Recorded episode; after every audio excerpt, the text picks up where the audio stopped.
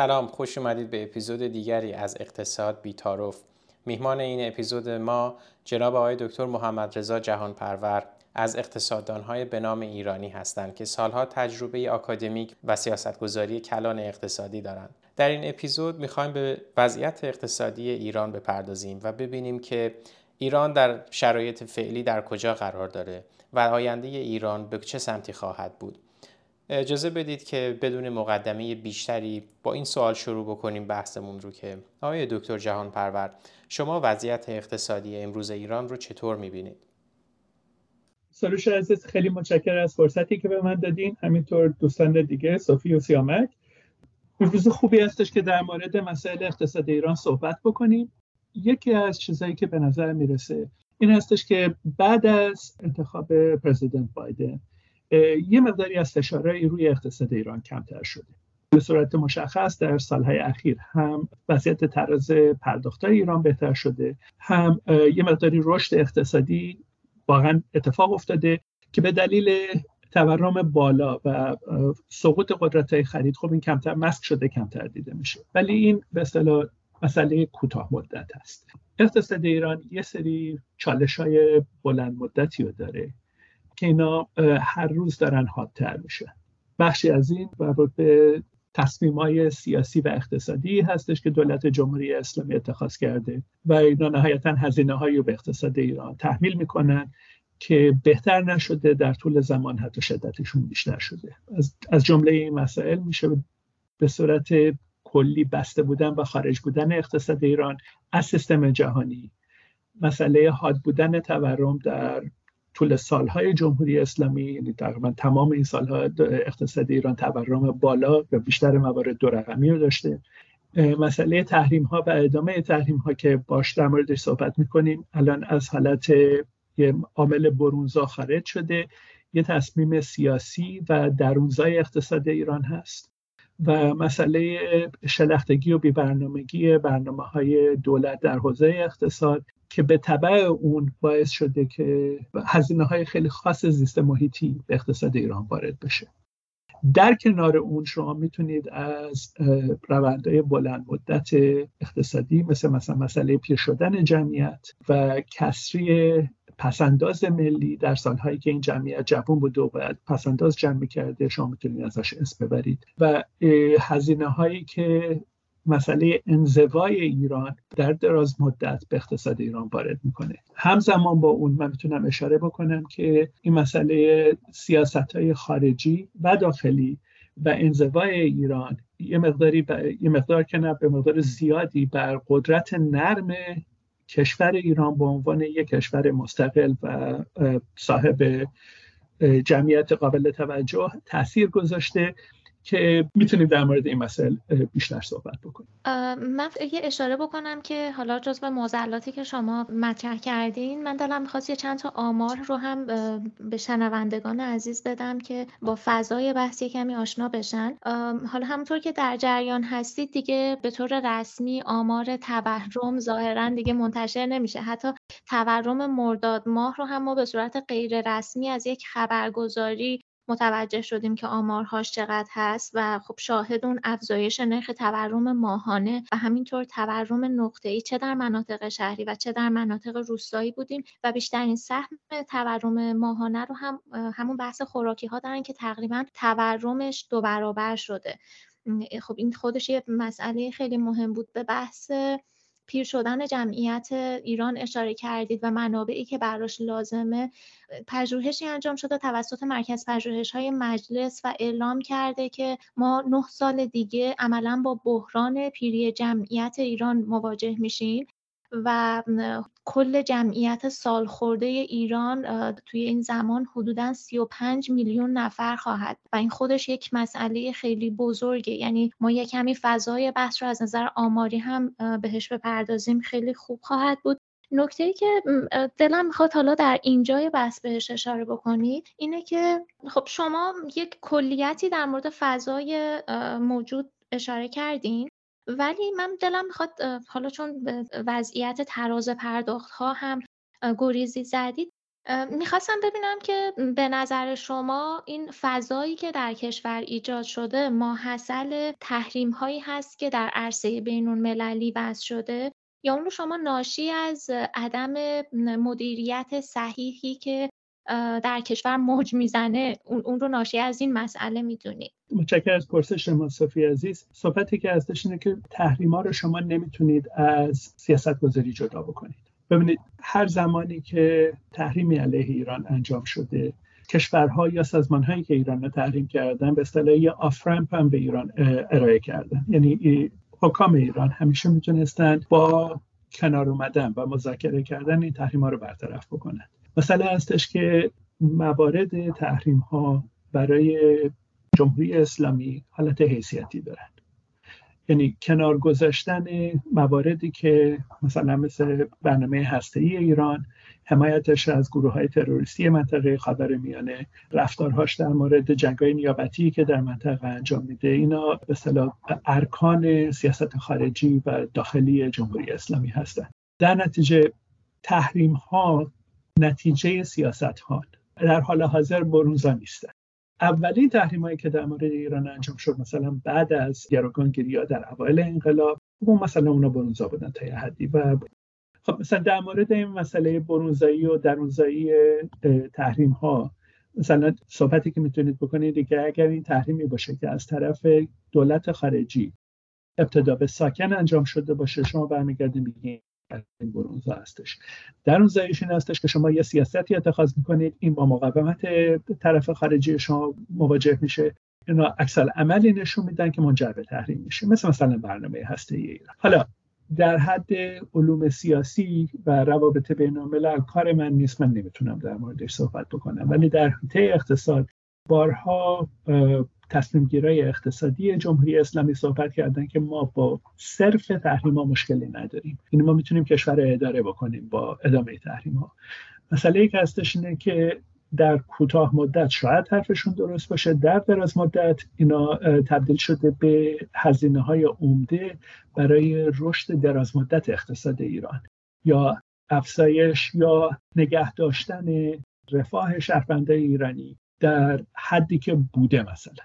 یعنی خب حالا پس می‌تونیم این نتیجه رو بگیریم که سیاست های جمهوری اسلامی در عرصه بین الملل تحریم هایی رو به صورت انتخابی به اونها در واقع میشه گفت تحمیل کرده که به واسطه باز همون سیاست هایی که جمهوری اسلامی داره و نمی‌خواد از اون سیاست ها کمی فاصله بگیره و منافع ملیش رو ترجیح بده و در واقع رفاه قدرت خرید و آرامش مردم رو و اون پافشاریش باعث شده که به وضعیت موجود برسه. پس تا حدود زیادی من می‌تونم این نتیجه رو بگیرم که شما این میشه گفت وضعیت موجود رو ماحصل مدیریت سران جمهوری اسلامی در تمام ابعاد می‌بینید. حالا چه سیاسی چه اقتصادی چه در حوزه های مختلف. درسته؟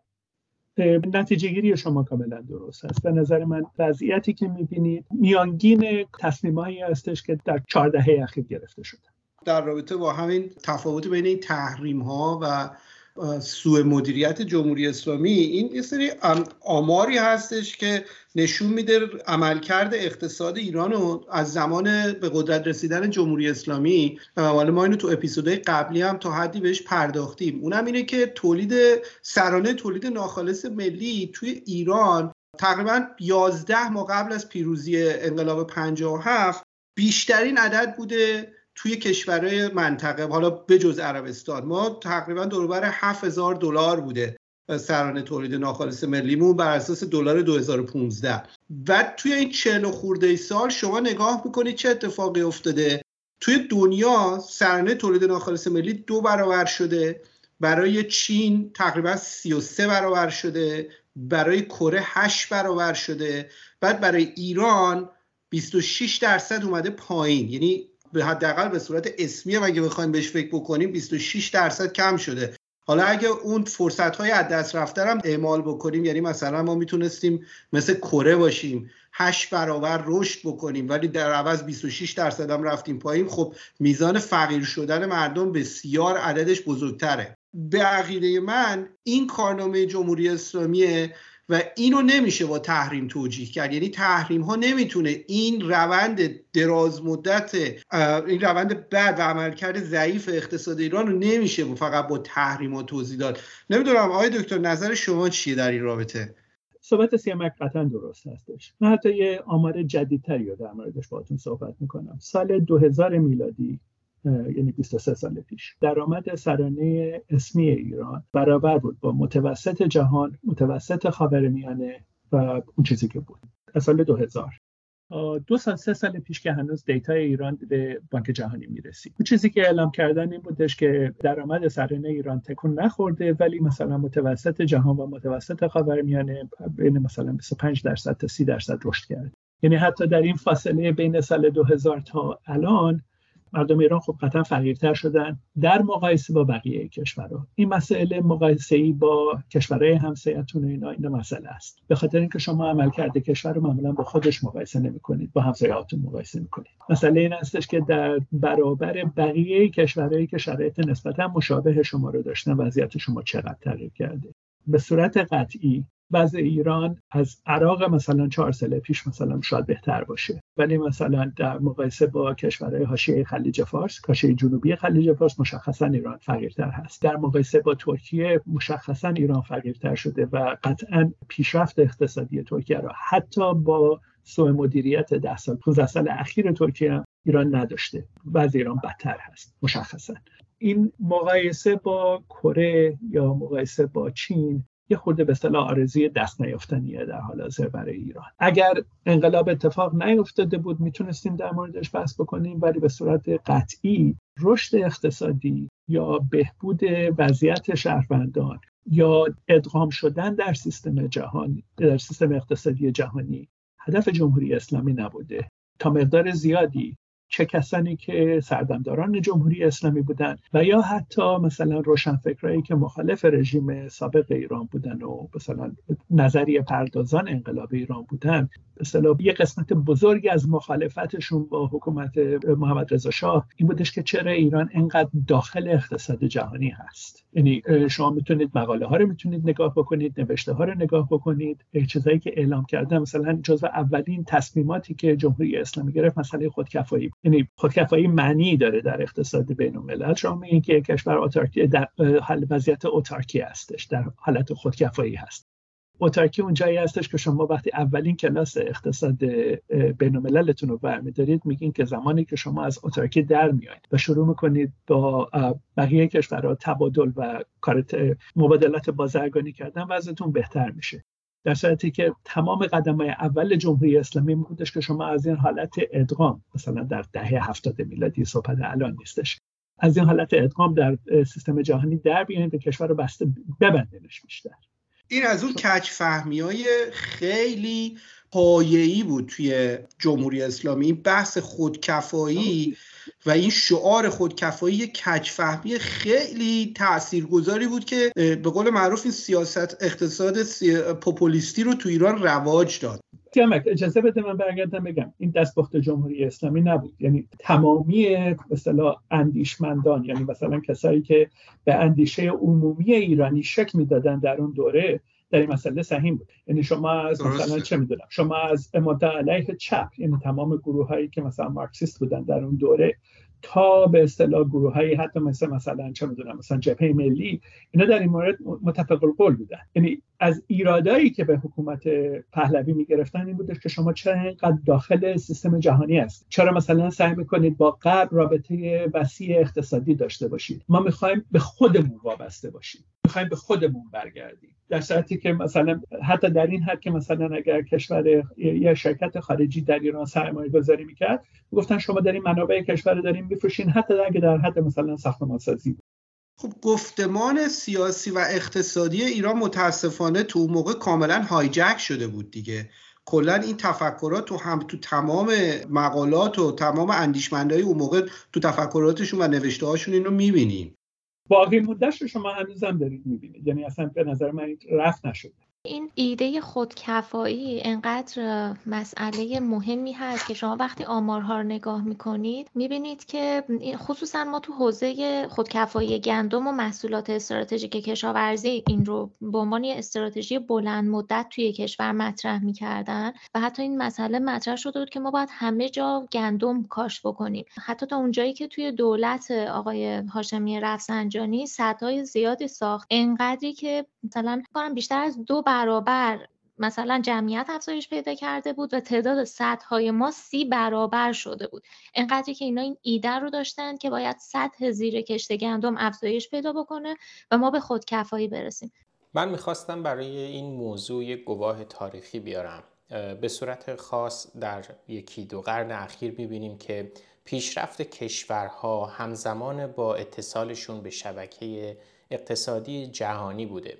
برای مثال مثلا ژاپن در دو قرنی که در اوج کلونیالیزم و استعمار هست مثلا هلند داره در آسیا جنوب شرق آسیا در واقع برای خودش مستعمره دست و پا می‌کنه. ژاپن یک کشوری با مرزهای کاملا بسته با دنیا قطع ارتباط کرده.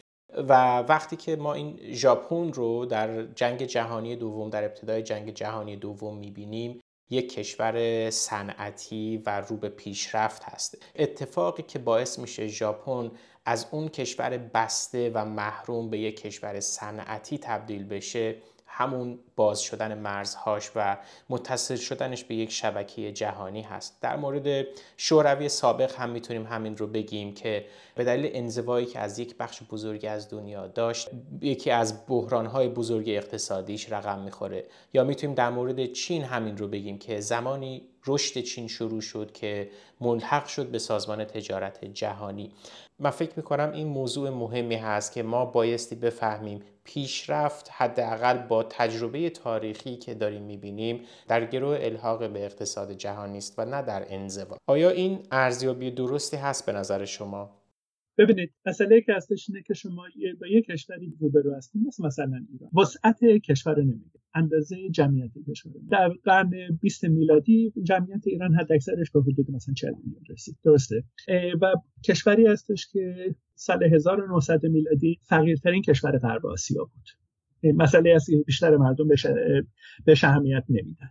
شما برای اینکه بتونید دسترسی داشته باشین به تکنولوژی جدید شما باید یه مقداری بتونید انباشت مثلا درآمد داشته باشین. این از بازار داخلیتون که به دست نمیاد. شما مجبورین با بقیه دنیا تبادل داشته باشین تبادل بازرگانی داشته باشین. از طرف دیگه خب ایران سال مثلا می‌دونم 1900 میلادی یا سال 1800 میلادی خب به مراتب از بقیه دنیا عقبتر بود کما اینکه امروز هم هست. از نظر چه نظر صنعتی چه از نظر مدیریت چه از نظر علمی.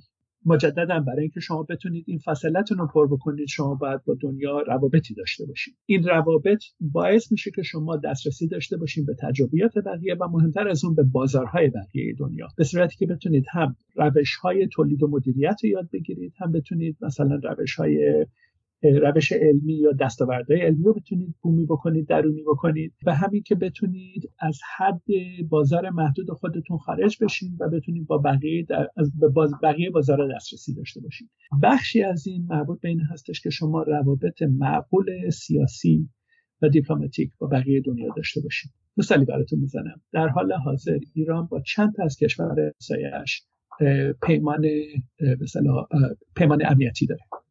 آخرین پیمان امنیتی ایران پیمان سنتو بود بعد از اینکه عراق و پاکستان ازش خارج شدن ایران بود پاکستان ترکیه و عراق. بعد از اینکه پاکستان و عراق ازش خارج شدن این بحث هم پاشید. ایران با کشورهای همسایش روابط خوبی نداره. و شما اولین جایی که شما شروع می‌کنید به سرمایه گذاری یا فروش کالاتون کشورهای همسایتون هستن. شما با همشون مشکل دارید. نمی‌دونم این نشون میده این اندازه انزوایی که داریم با در موردش صحبت می‌کنیم. ببین مسئله این نیستش که از مثلا از اقلیم کردستان عراق به ایران مقدار زیادی کالا قاچاق میشه یا مثلا شما کنترل سفت و سختی روی مرزهای شرقیتون ندارید. ولی روابط ایران در برابر مثلا با اون روابطی که مثلا شما حساب بکنید بین کره جنوبی حتی با کشوری مثل ژاپن که اینا مشکل کلونیالیسم قبلیشون رو با هم دیگه دارن اندازه روابط اینا خیلی نزدیکتر هست تا اون مثلا مشابه اون چیزی که بین ایران و کشورهای همسایش هست. مثال دیگه ای که می‌خوایم براتون بزنم این هستش که مثلا حساب بکنید ببینید که کشور همسایه ایران ترکیه اندازه بدبستان سیاسی اقتصادی و نظامیش و امنیتیش با کشور اروپا چقدر از مال ایران چقدر هستش؟ یادتون باشه که ترکیه از اول جزو کشورهایی بودش که رده اول به, به نیتو ملحق شد.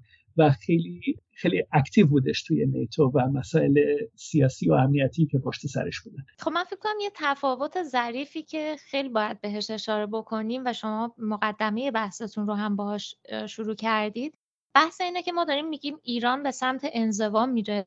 ولی وقتی به تراز پرداخت های ایران که ماحصل مجموع مبادلات خارجی و داخلیشه یعنی شما میاد وقتی مثبت می‌بینید اون رو یعنی اولا کشور خروجی بیشتری داره نسبت به ورودی و کشور ارزآوری داره. اینو چطوری توضیح می‌دید؟ چون من بارها این مقالطه رو در به عنوان یک دستاورد از سوی حالا سران نظام افراد دولتی و اینها می‌بینم که این رو به عنوان یه دستاورد عرضه می‌کنم و میگم ما روابط خیلی خوبی هم با دنیای خارج از خودمون داریم.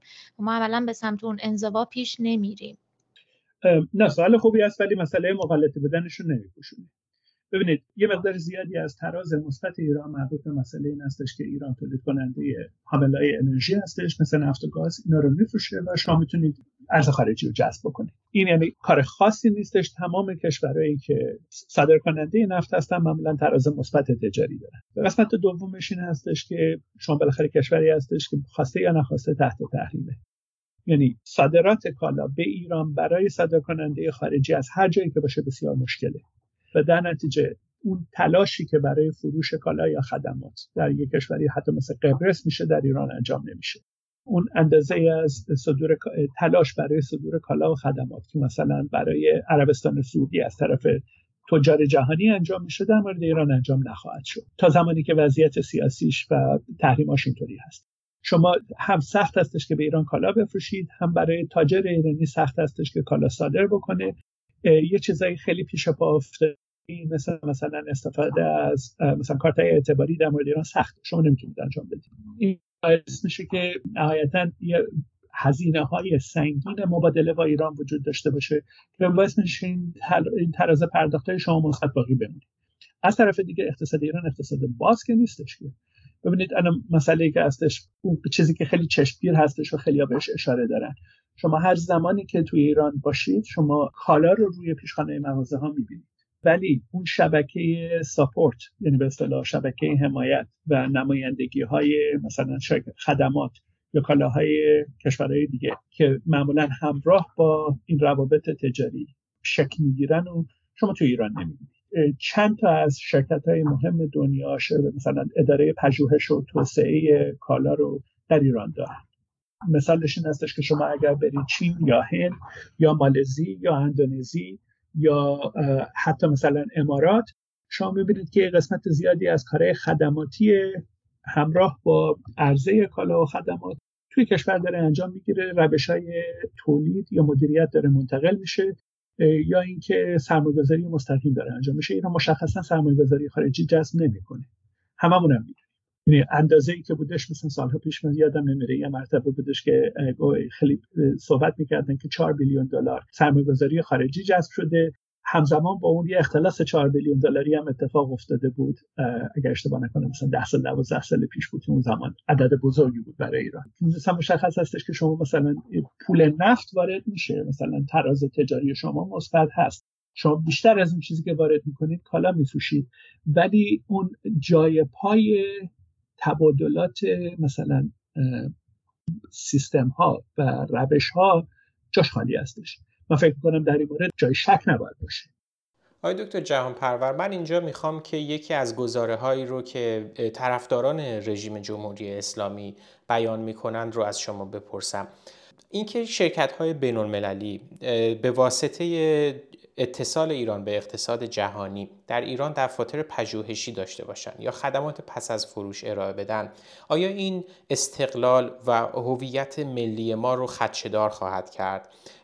اجازه بدید مثال بزنم. در دورانی که ما شاهد شکوفایی اقتصادی هستیم در دوران محمد رضا شاه پهلوی و خب همونجوری که صحبت کردیم در واقع داریم به اقتصاد جهانی متصل میشیم. کتب تاریخی رژیم جمهوری اسلامی از یک مسئله مثلا مثل کاپیتالاسیون یاد می‌کنن که به این دلیل به دلیل کاپیتالاسیون ما یک استقلال ملی نداشتیم به نظر شما اتصال به اقتصاد جهانی تهدیدی برای استقلال ما خواهد بود؟ خیلی ببخشید این مسئله این چرندیاتی هستش که یه سری کسایی نوشتن و برگم تکرارش می‌کنه. ببینید مسئله این هستش که بین شرکتی که میاد داخل کشور شما سرمایه گذاری می‌کنه. تا مسئله capitulation که شما دارین صحبت می‌کنید معنیش میشه تسلیم. این هستش که شما کسی که خارجی هست تابع قوانین کشور شما نباشه. یعنی مثلا کسی بیاد در کشور شما جنایتی انجام بده شما نتونید اینو محاکمه بکنید.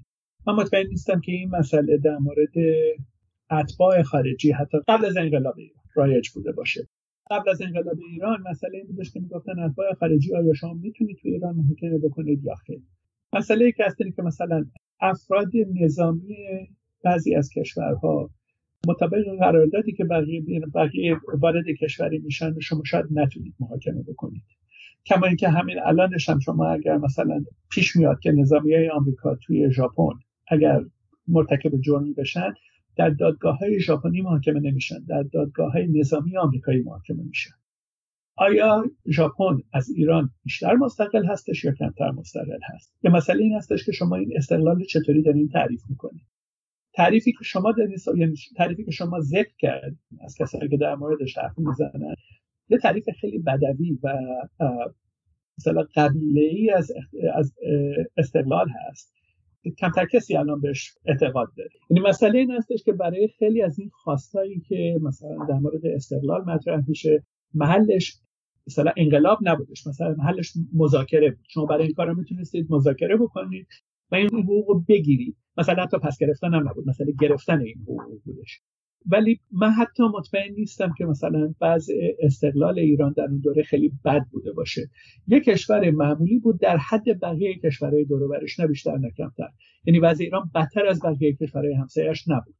حالا می‌تونید برگردین بگین که این وضعیت مثلا کشورهای میانه حالی مثل مثلا ایران یا ترکیه مطلوب نیست. برای اون شما باید جایگاه بهتری بدید. سر جهانی. ولی اینکه مثلا بیاین روابطتون رو با روابطتون رو با تمام دنیا قطع بکنید. با هر کسی که باهاتون صحبت کرد حالت جنگ و سرشاخ شدن داشته باشید. این اسمش استقلال نیستش. این اسمش این هستش که شما روابط دیپلماتیک رو بلد نیستید.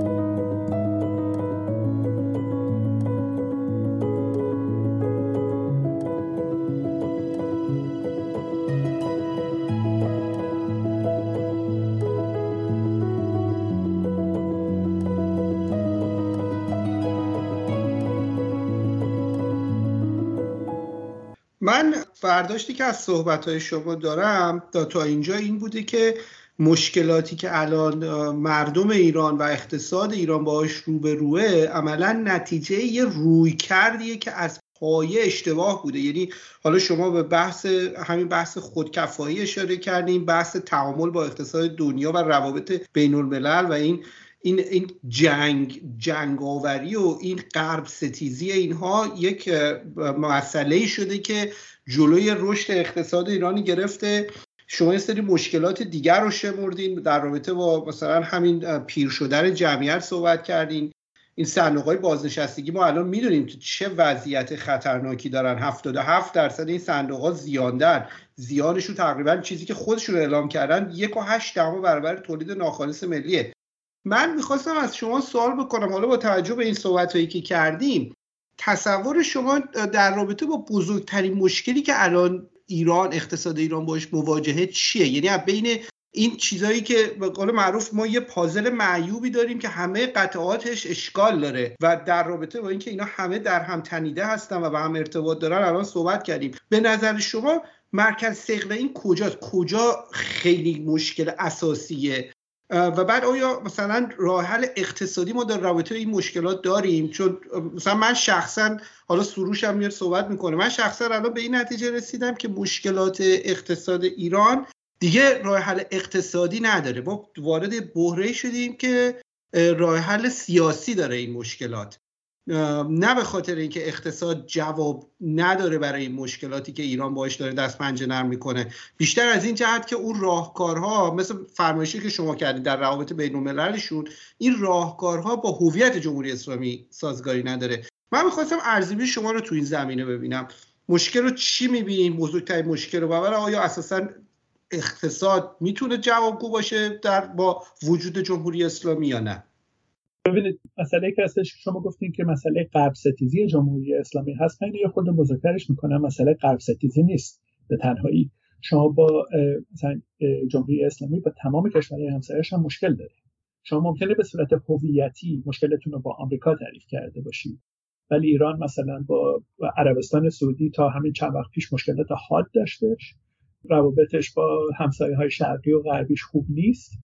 روابطش با همسایه های شمالیش هم خیلی خوب نیستش. بگین که مگر اینکه فقط روسیه رو بخوایم صحبت بکنید در موردش که اونم یه به اصطلاح شراکت مقطعی هستش به خاطر اینکه ایران و روسیه نه از نظر سیاسی نه از نظر اقتصادی مکمل همدیگه نیستن رقیب همدیگه و مهمتر از اون کشور مهم منطقه ایران با اسرائیل عمیقا مشکل داره. و این باعث میشه که با توجه به اینکه اتفاقا قدرت نرم اسرائیل زیاد هستش این انتخاب دشمنان مشکل ساز, مشکل ساز بوده برای ایران. این مسئله هستش که برمیگردم میگن که در مورد دشمن انتخاب دشمنت از انتخاب دوستت هم بیشتر دقت کن. مشکل ایران این هستش که در انتخاب دشمنانش خیلی همچین بیمهابا بوده. و در داخلم به خاطر اینکه برای ایدولوژی انقلاب اسلامی چیز آشده انسوزی که نیستش حالا خودمون باشه. بعد از اینکه الان چند سال که مثلا کار کرده مشخصا کسی رو اقنا نکرده به خصوص از اون گروهی که باید مثلا کارآفرین یا رهبران اندیشه باشن کسی طرفدار جمهوری اسلامی نیست واقعا. آمارش هم می‌بینید به محض اینکه مثلا شما میرین با کسانی که باید مثلا کارآفرینان یا مثلا الیت فرهنگی یا علمی کشور باشن به مثل که دستشون برسه از کشور خارج میشن. پس اون اصطلاح ایدئولوژی ایدئولوژی اغناگری نیستش. مسئله که باقی میمونه اینه که از نظر سیاسی سیستمی که از انقلاب 57 پا گرفت با توجه به اون پیش زمینه معیوب اندیشه که پشت سرش بوده هزینه زا هست. یعنی تلاش عمده ای که انجام شد برای اینکه این سیستم رو نرمال بکنه در دو مرحله. از نظر اقتصادی مدتی در حکومت اول هاشمی رفسنجانی و از نظر به فرهنگی و سیاسی در به دوره اول خاتمی نتیجه نداد. اون چیزی که باقی میمونه اینه که این سیستم اصلاح پذیر هست؟ تجربه 20 سال نشون میده که نظاهرا نیست. اون چیزی که به نظر من می‌رسه اینه که نه مشکلات اقتصاد ایران راه حل سیاسی داره مثلا شما قیمت بنزین رو آزاد بکنید بدون که بتونید در مورد واردات یا مثلا حتی اعمال نفوذ دولت بر مثلا گلوگاه های واردات کشور گمرک کشور کنترل داشته باشید. خب مثلا این کار مسخره ای هستش. یا اینکه مثلا بخواید در مورد صندوق های بازنشستگی صحبت بکنید بدون اینکه یک مثلا قسمت زیادی از های کشور خارج از حیطه بازار مثلا زیر نظر بنیادها یا اوقاف دارن اداره میشن و همزمان شما دسترسی به منابع سرمایه گذاری در خارج از کشورم ندارین خب خودتون رو دارین مسخره می‌کنید. من فکر نمی کنم که مسائل ایران راه حل کوتاه مدت اقتصادی داشته باشن. یه سری مسائلی هستن که خیلی پایه‌ای مشکل اقتصاد ایران هستن و مشکل سیاسی هستن. تا زمانی که اون مسائل سیاسی حل نشن مفانه به راه حل اقتصادی نمی‌تونید برسید. شما مرحله اول باید طی بکنید تا به مرحله دوم آقای دکتر جهان پرور قطاری که در ایران به سمت پیشرفت شروع به حرکت کرد در دوران محمد رضا شاه پهلوی و در واقع با اتصالش به شبکه اقتصاد جهانی داشت شرایط رفاهی خوبی رو برای ایران و ایرانی فراهم می کرد با انقلاب 57 از مسیر خودش خارج شد. می‌دونم که شما در این زمینه پژوهشی دارید که هزینه فرصت انقلاب 57 ایران رو ارزیابی کردید. سوال من این هست که کجا این قطار از مسیرش خارج شد و چه اتفاقاتی افتاد و شما ارزیابیتون از اشتباهات اقتصادی 45 سال جمهوری اسلامی چی هست؟ من اضافه بکنم اگه میشه اینم بگید که حدودی اقتصاد ما کجا می‌تونست باشه الان اگر انقلاب 57 اتفاق نمیافتاد. چون یه ای فقط حالا بحث تخصصی نمی کنیم با کره مقایسه می‌کنن. از این جهت که کره و ایران توسعهشون رو تقریبا همزمان شروع کردن و بعد این دوتا رو counterfactual ایران و کره قرار میدن. حالا به عقیده شما می‌خوایم بدونیم اگر این انقلاب اتفاق نمیافتاد حدودی ما کجا می‌تونستیم باشیم الان؟ ببینید اینجور مثلا counterfactual ا رو در موردش صحبت کردن کار سختی هستش. قبول دارم که من اون مقاله رو نوشتم الان در حدود ده سالی ازش میگذره. و اتفاقا دکتر فرزانگان یه update خوبی نسبت به اون مقاله نوشته. من فکر می‌کنم که الان به مقاله ایشون بیشتر باید ارجاع بشه. در حال در مورد پرسش اول که از کجا این مسئله اشتباه رفت اصلا زمینه اندیشه اقتصادی انقلاب 57 غلط بود. این صحبتی که صوفی هم بهش اشاره کرد شما خودتونم سروش بهش اشاره کردید. مسئله این بودش که شما کسایی که داشتن به این مسئله فکر می‌کردن کلا قضیه رو اشتباه فهمیده بودن. ببینید ایران و کره جنوبی همونطوری که گفتیم اون دوره سریع توسعهشون رو در حدود میانه دهه پنجاه میلادی یعنی اواخر دهه سی شمسی شروع کردن. دوره طلایی اقتصاد ایران فاصله بین ساله مثلا 40 و 50 شمسی بودش مثلا میشه مثلا دهه 60 اول دهه 70 میلادی. و برای کشوری که صنعتی نبود در حال شما از ساخت هواپیما که نمی‌تونید شروع بکنید که. شما مجبورید تکنولوژی رو وارد بکنید. جنگی که خیلی از اندیشمندان اون دوره مثلا کسانی که اهل اندیشه بودن داشتن که می‌گفتن این سرمایه‌داری وابسته هست. مرحله اول با سرمایهداری مشکل داشتن مرحله دوم با اون چیزی که وابسته مینامیدن مشکل داشتن. و به محض که به قدرت رسیدن سعی کردن این علائم این سرمایهداری وابسته اون رویه به اصطلاح اقتصاد جدیدی که وارد ایران شده بود و اینو تبدیل بکنن که به اصطلاح سابوردینیت بشه. تحت انقیاد به اصطلاح اون بخش سنتی تجارت ایران که بازار بود سعی کردن زیر نظر بازار قرار بدن. به حال شد اون چیزی که شد. در مورد کره خب اونا تقریبا از اون جایی که ما شروع کردیم شروع کردم مثلا چه می‌دونم از عمده صادرات کره برای سالها مثلا صادرات موی خانمای کره ای بودش که مثلا به خیلی از کشورها صادر می‌کردن. ماشین رو کوتاه می‌کردن میفروختن. ولی از اون مثلا از دهه 50 میلادی از صادرات مو شما شروع بکنید و در دهه مثلا چه می‌دونم 80 میلادی به مایکروویو برسیم و به دهه دو به سال 2000 برسیم که این تبدیل بشه به قطب عمده صنعت جهان راه زیادی هستش. حالا وضعیت کره استثنایی بود و نهایتا حکومت کره هم تونست خیلی با با وجودی که دموکراتیک نبود تا مثلا سال 1987 میلادی اینا خیلی با درایت تونستن این کارتای محدودی رو که داشتن رو بازی بکنن و برنده باشن. اون شاید یه مورد بگیم که اون مورد استثنایی هستش. ولی خب حداقل اقلش ایران میتونستش مشابه همسایه هاش باشه.